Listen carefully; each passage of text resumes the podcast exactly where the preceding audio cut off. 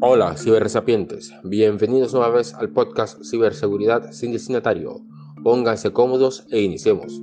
En esta ocasión les hablo sobre la gestión de claves criptográficas según la ISO 27001. Les cuento, para los medios de cifrado es necesario mantener una gestión de claves criptográficas utilizadas por estos.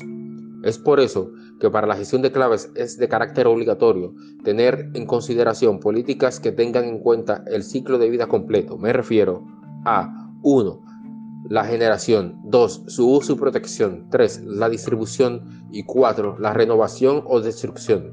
Por otro lado, y no menos importante, para que la gestión de claves criptográficas sea exitosa, es necesario determinar las fechas de activación y, y desactivación para reducir riesgos Obviamente, esto debe estar sujeto a una evaluación de riesgos.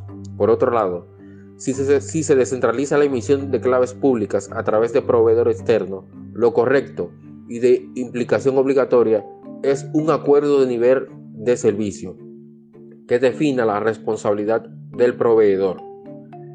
Espero ahora puedan gestionar sus claves criptográficas de manera eficiente según métricas estandarizadas. Y recuerden, sean seguros al navegar en los mares de Internet.